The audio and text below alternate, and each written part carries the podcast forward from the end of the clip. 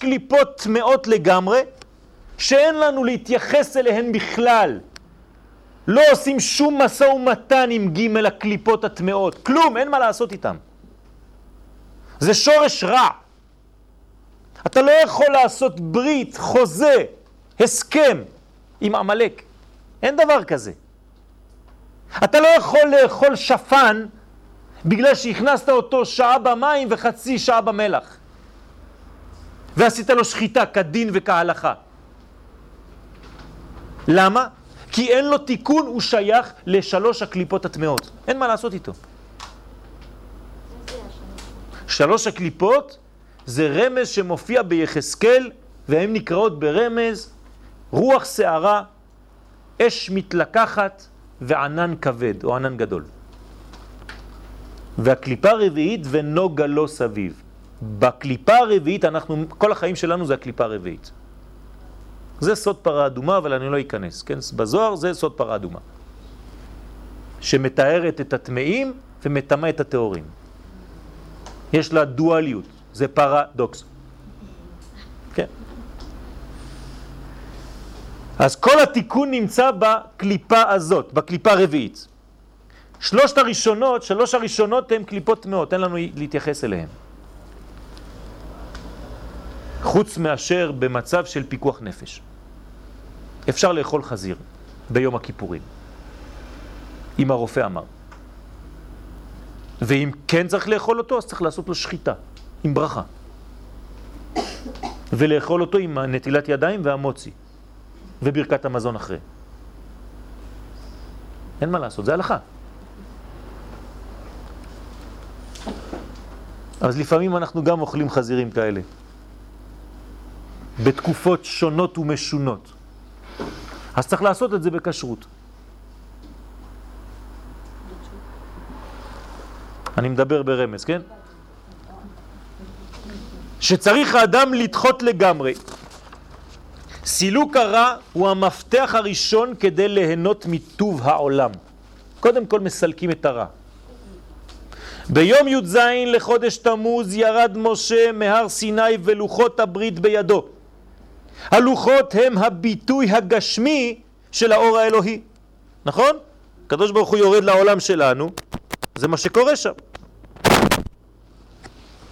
מימוש המחשבה העליונה של בחינת בילה המוות לנצח, כן?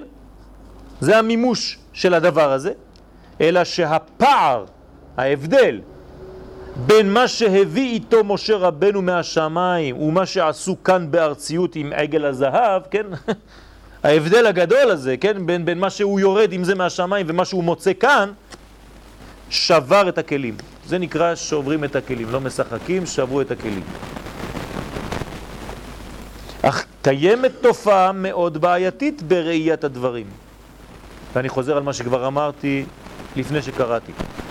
רוב האנשים שכחו את המהות הפנימית של י"ז בתמוז, שהוא יום מתן התורה בעצם, בשורש. רבים התמקדו בחוויה השלילית של אותו יום ותפסו בדעתם רק את חלק שבירת הלוחות, זה מה שנשאר בזיכרון שלנו. שכחנו שמשה ירד עם התורה. מה אנחנו זוכרים? שבירת הלוחות. זה השכל האנושי תמיד מראה לנו רק את הצד השלילי. למה זה חשוב? אנחנו שוכחים, אנחנו צמים. רוב האנשים, תשאלי אותם למה הם צמים? בגלל שהלוחות נשברו. אבל אף אחד לא יגיד לך, בגלל שמשה ירד מהר סיני עם התורה ולא הצלחנו לקבל אותה. זה משהו אחר לגמרי. זה משהו אחר לגמרי. איפה אתה נתפס בראש שלך? זה הכי חשוב. כמו שהיום הרבה הולכים לכותל, ולא למקום המקדש. זה אותו דבר, בצורה אחרת. איפה אתה מתפלל? בכותל. מה זה הכותל? זה קיר חיצוני. שכחת שהיה בית מקדש בפנים? כן. זה מספיק לי, אני נוגע באבן, מנשק ונגמר הסיפור. למה אתה לא מכניס את היד כמה מטרים בפנים? כי שכחת. עשו לך קיר שמפריד בין הפנימיות לחיצוניות, ואתה נתפסת רק בפן החיצוני. אתה יכול לשמור את הכותל. בוא ניתן את המסגד וכל מה שיש בפנים, ונשמור לנו את הכותל. אידיוט. לא הבנת כלום. כשהולכים לכותל הולכים למקום בית המקדש ומתפללים 30 מטר בתוך הכותל, לא בכותל עצמו. ואנשים שוכחים את זה. העיקר שלי תמונה עם הקיר. ונראה לי בסייעתא דשמיא שאסור לנו לשכוח מה גנוז בי"ז בתמוז. אסור לשכוח את זה. שהרי בשורש היום נמצאת בחינת הנצח והחיים, זה מתן תורה אמיתי, זה לוחות שיורדות לעולם הזה, זה הנצח. באותו יום היינו אמורים לצאת לחירות עולם, חירות ממלאך המוות. השאלה המתבקשת היא, מדוע היה מיועד י"ז בתמוז להיות בו גילוי עץ החיים בעולם? למה דווקא היום הזה ולא יום אחר? כן, בקבלה לא מפחדים, שואלים את כל השאלות. זה לא שאתה מגיע, אתה רואה בלוח י"ז בתמוז, טוב, צמים. מה זה ההלכות של היום? למה היום הזה ולא יום אחר? מה מתאים ביום זה לחוכמה האלוהית הפועלת שתופיע בעולם הזה? הרי אם הקדוש ברוך הוא בחר ביום הזה, זה שזה היום הכי מתאים בכל השנה, שהתורה העליונה תרד לעולם הזה. שכחנו את זה? כן, שכחנו. יש צום. למה? חטא העגל נשברו הלוחות. אני לא שוכח בכלל, שוכח מה היה, מה היה אמור להיות. ואם אכן קיימת בו הסגולה באותו יום, הנזכרת לאל, למה כל החורבנות התחילו דווקא בו? הכל הפוך, הכל פרדוקס. עגל הזהב, שבירת הלוחות, בקיעת החומות, ירושלים וכו' וכו' וכו'. ההבדל בין הרצוי למצוי הוא הפער שממנו נולדת תחושת הריקנות והחורבן. זאת אומרת, אתה צריך לעשות משהו, אבל המציאות לא נותנת לך. ואז אתה, אם אתה חלש או חזק, כאן מתברר הכוח. היה לי חלום של ארץ ישראל השלמה, אבל אני לא יכול להגשים אותו. לכן החלטתי לעשות את התוכנית שאני עושה. דברי ראש הממשלה לפני שבועיים. דבר כזה אצל אדם פרטי זה עובר. דבר כזה אצל ראש עם, שאנחנו חייבים לכבד אותו, דרך אגב, כן? זה פשוט כישלון. אתה מוריד את הדבר שהוא המנוע של עם ישראל, החלום. אסור להוריד ולהסיר חלום מן האדם. אדם שאין לו חזון ואין לו חלום הוא מת. אומר שלמה המלך, בלית חזון ייפער עם. העם הופך להיות פרוע כשאין חזון. כשאנחנו חוזרים לארץ ישראל זה המנוע. בשוב השם את שיבת ציון היינו כחולמים. ואתה מפסיק לחלום?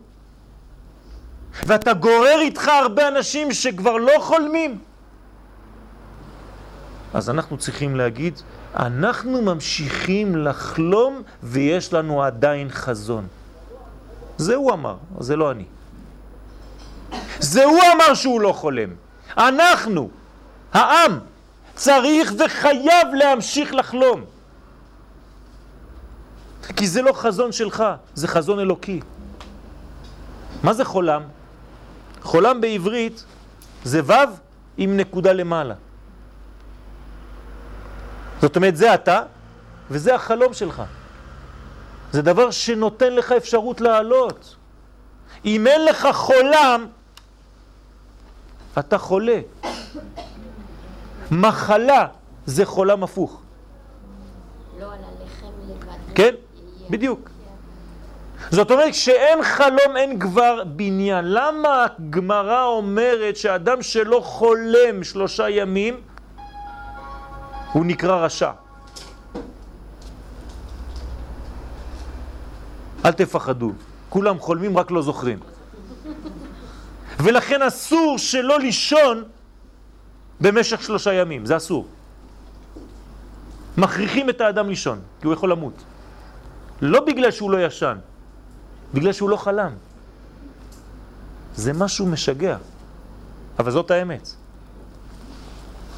אז אתה רוצה להפסיק לחלום? בכבוד. אנחנו ממשיכים. זה שיבת ציון.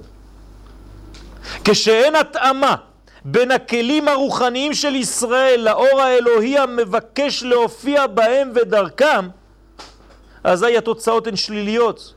אורות גדולים בכלים קטנים. זה מה שגורם לכל החורבן. האור יותר מדי גדול, היה לי חלום, הוא יותר מדי גדול, מה שאני יכול לעשות היום זה משהו כזה קטן ולבנות איזה קיר שישמור אותי. השם ישמור. על זה אתה נשמח? איפה האמונה? איפה החזון? איפה הגדלות? איפה ה- ה- ה- הזהות? איפה הנצח? איפה הבסיס? איפה היסוד? איפה הסגולה האלוקית? איפה עם ישראל? זה מה שאתה משדר? זה ביטוי הממחיש את שליטת הרצון העצמי ושנאת חינם. מה זה שנאת חינם? אתה שונא את האלוהי שבתוכך, שניתן לך חינם. זה נקרא שנאת חינם. כשאני שונא מישהו, אני שונא את האלוהי שבו, את החינם שבו. לכן נקרא זה שנאת חינם. וכשאני אוהב את האלוהי שבו, אני אוהב את החינם שבו. זה נקרא אהבת חינם. אני רוצה להדגיש, שכל מה שאני אומר, זה חז ושלום לא נגד בן אדם ולא כדי לשבור בן אדם, הפוך, מתוך אהבה ודאגה לאחד מאיתנו, מבן ישראל, שלא ילך לאיבוד ויקח איתו חז ושלום חצי עם. אין שנאה בדבריי. הפוך, רק דאגה ואהבה. כשלא מסוגלים לראות את הנשמה האלוהית שבכל אחד ואחד מישראל, כשהעין היא רעה על השני, אז הטוב הפשוט שהיה אמור להתגלות נבלע באהבות נפולות וזרות לשורש ישראל סבא. הכל הולך לטמיון, סתם שטויות. שכחת את המהות, את הכיוון האמיתי, את הרעיון. הערך המספרי של י"ז, כן, י"ז בתמוז, המספר שלו, הגמטריה, הוא טוב. כי יום זה באמת מתאים בשורשו מיום בריאת העולם לגילוי הטוב. זה מה שהוא צריך להיות. משה רבנו עליו השלום זכה להתחבר לבחינת הנצח. ועל זה כותב הזוהר הקדוש, משה לא מת.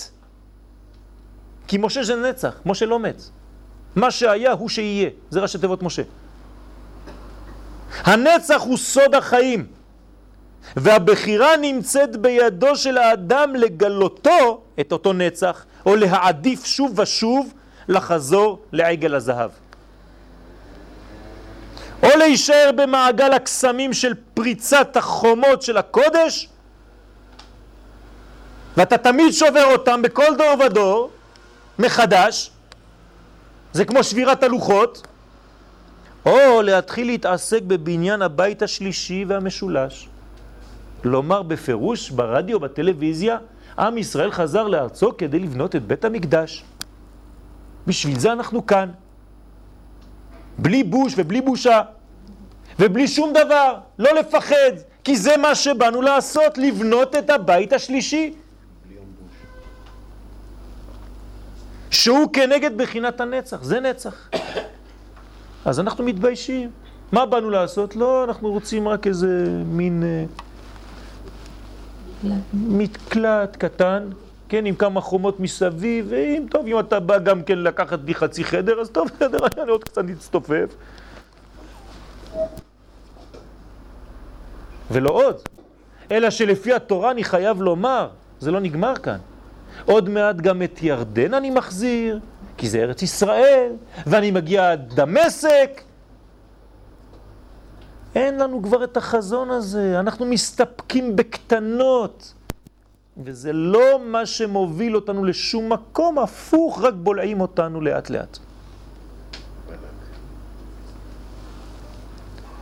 לפי האמור, כן, שלושה ענקים, אתם זוכרים את שלושת הענקים בפרשת מרגלים? שלושה ענקים, אחד נקרא תלמי, אחד נקרא שישי ואחד נקרא עמי חי. כן, לא עמי חי. אחימן. אחימן, ששי ותלמי. כן? מי זה שלושת הענקים האלה? זה כל הפחדים של מי שפוחד לטפל פה. אחימן זה, אחי, אחימן זה החברה, אחי.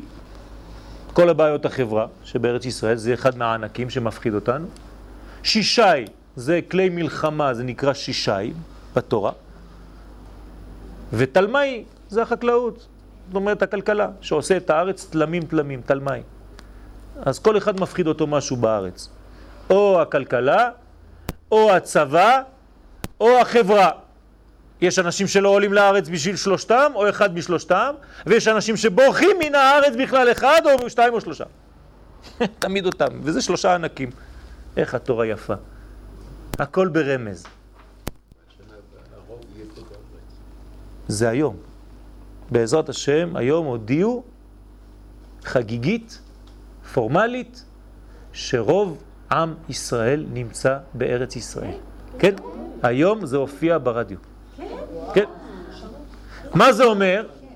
זה אומר שאנחנו קרובים מאוד לגאולת עם ישראל ולחידוש הסנהדרין ולחידוש יובלות ושמיטות. חיכינו, זה היום עשה השם, נגילה ונשמחה בו. תראו מה קורה בחודש תמוז. וזה עובר סתם ברדיו.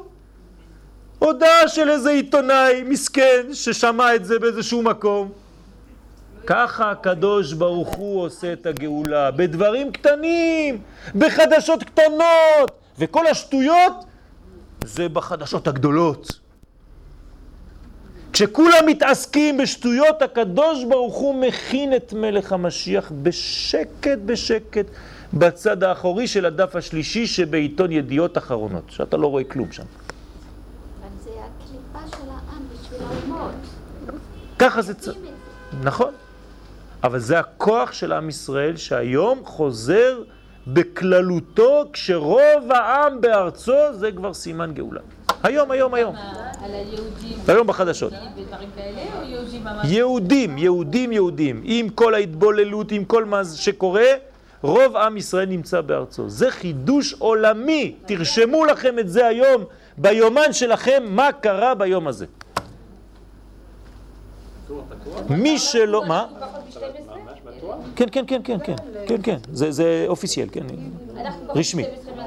מה? מה זה? אנחנו פחות מחמש מיליון מקסימום יהודים פה, לא? איפה? בארץ ישראל? לא, יותר. יותר. חוץ מזה, חוץ מזה, כל מה שאת רואה עם שמות יהודים בחו"ל, נשאר רק השם.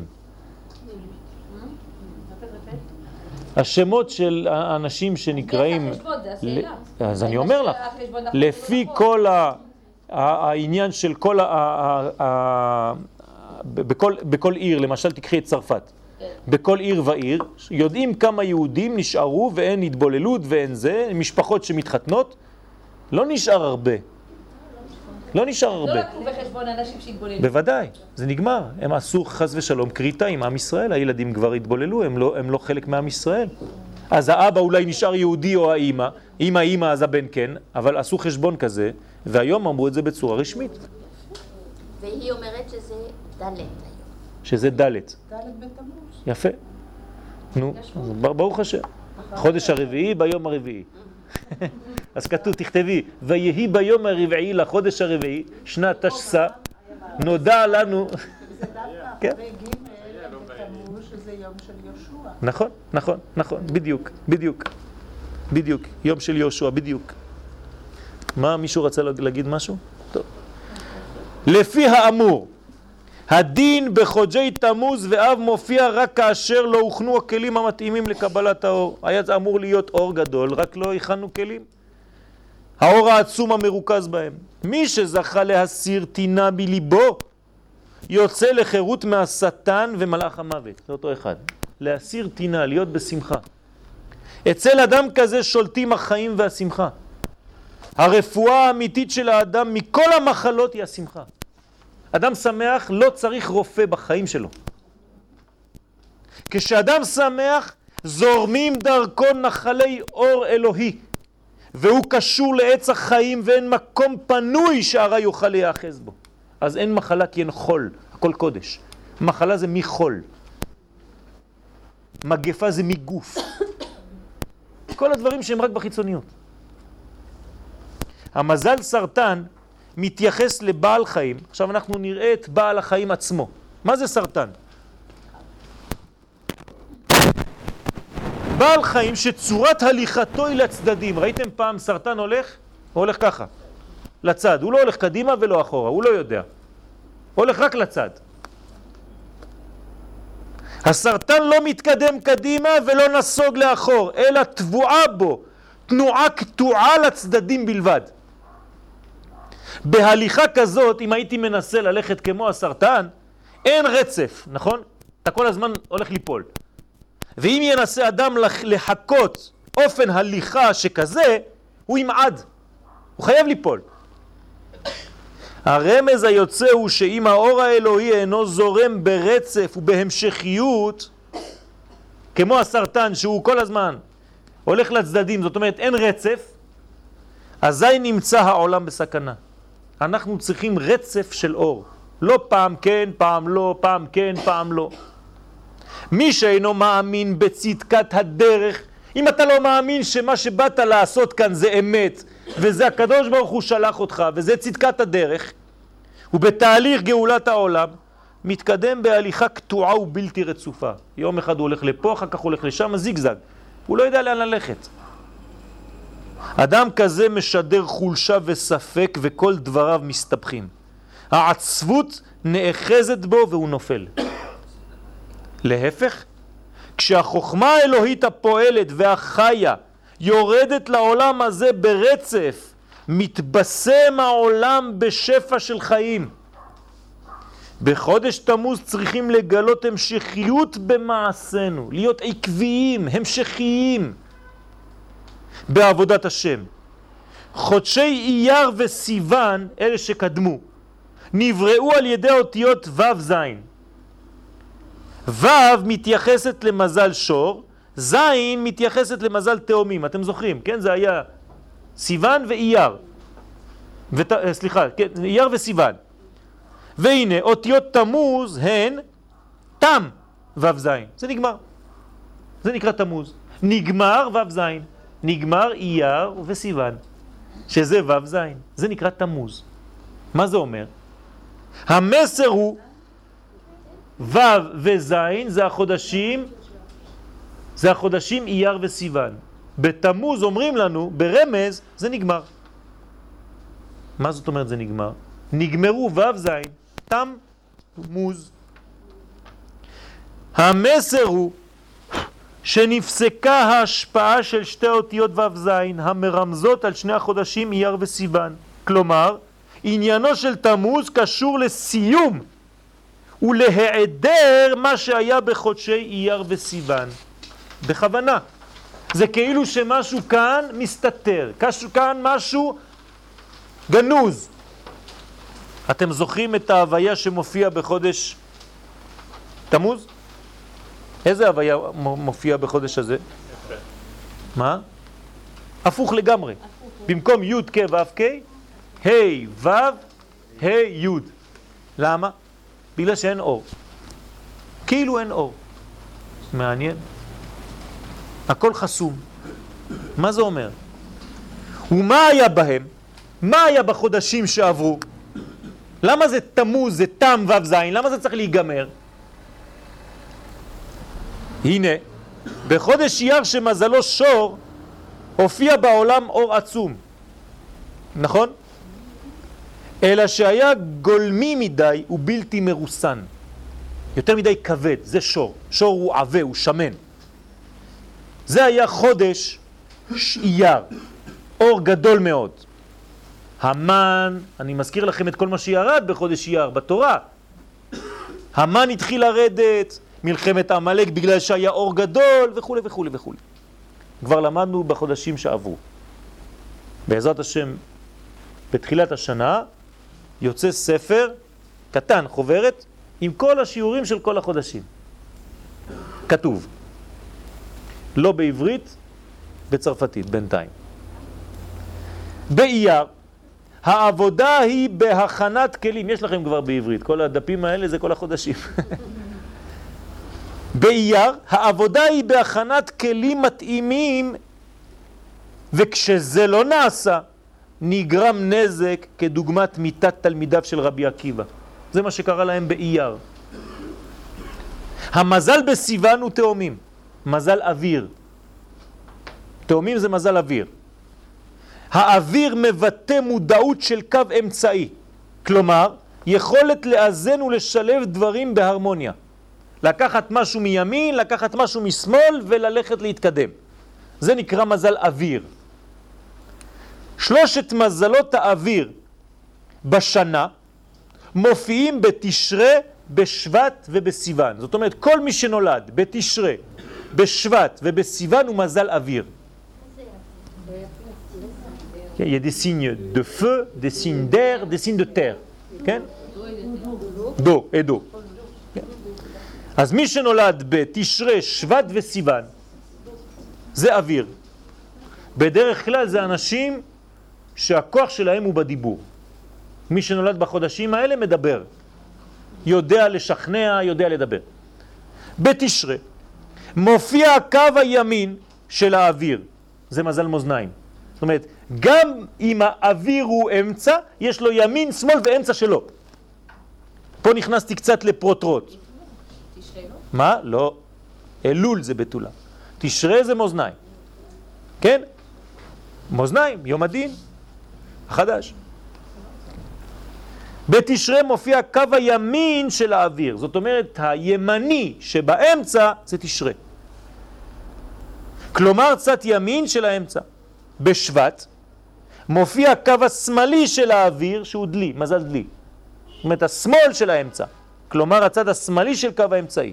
בסיוון, במזל תאומים, מופיע האמצע של האוויר של האמצע. זאת אומרת זה האמצע של האמצע, סיוון.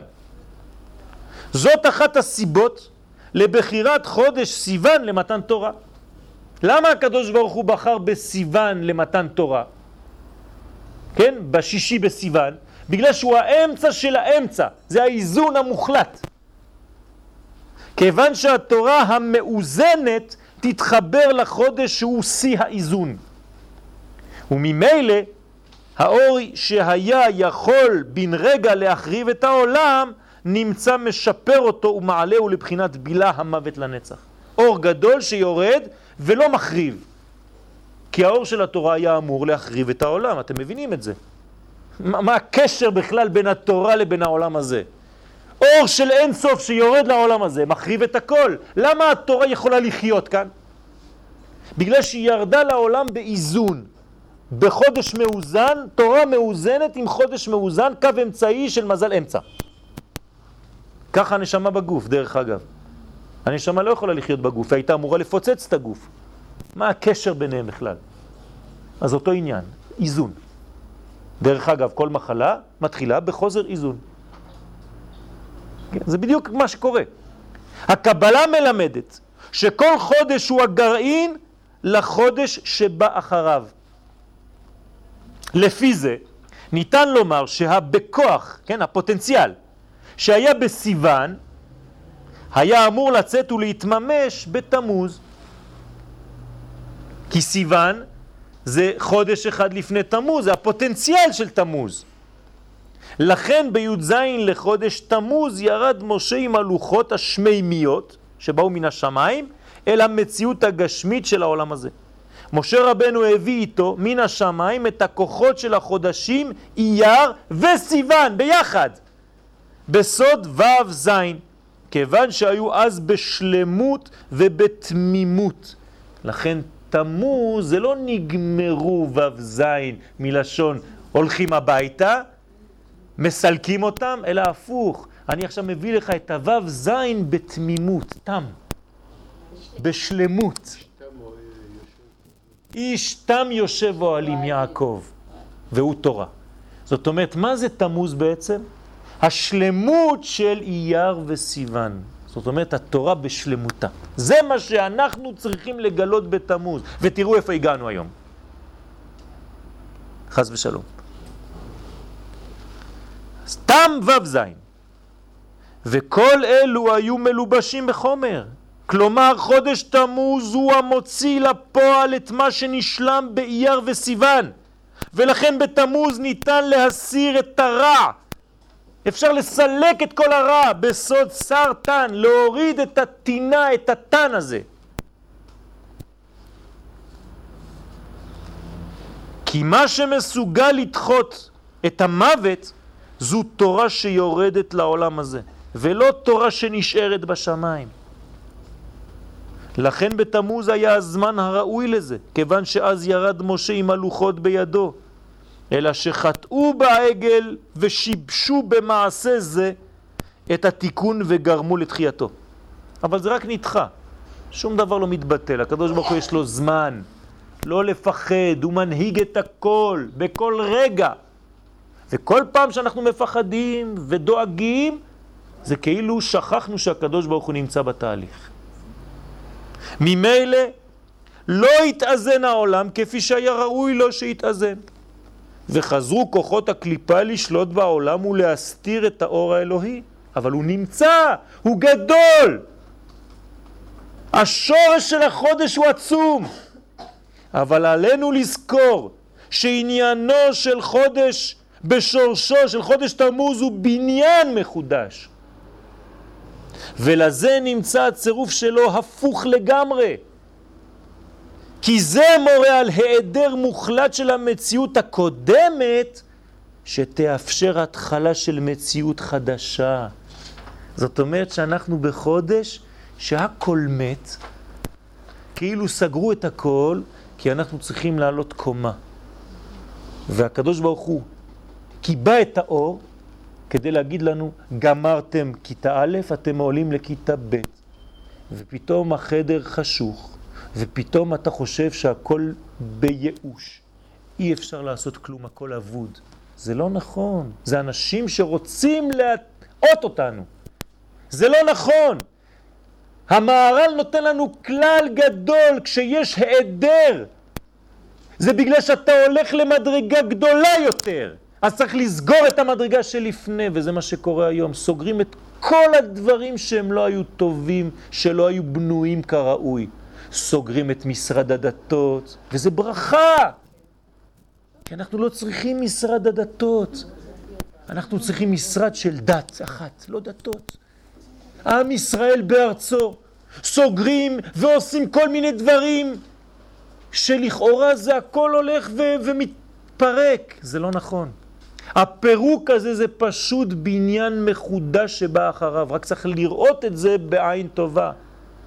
כשילד נופל זה בשביל לקום. כשילד מתבגר ושובר את הכל זה בגלל שהוא בונה את עצמו מחדש במדרגה עליונה יותר. כשהקדוש ברוך הוא ירד לעולם הוא קרא להר שהוא ירד עליו הר חורב. מה זה הר סיני? זה נקרא הר של חורבן, כן? חורבן המצב שקדם כדי לבנות מצב חדש. אז רבותיי, לא להתייאש, הפוך. כל החיסרון באור הזה, זה מאפשר התחלה של מציאות חדשה, של בניין וגאולה לישראל ולעולם כולו, במהרה בימינו אמן. אמן.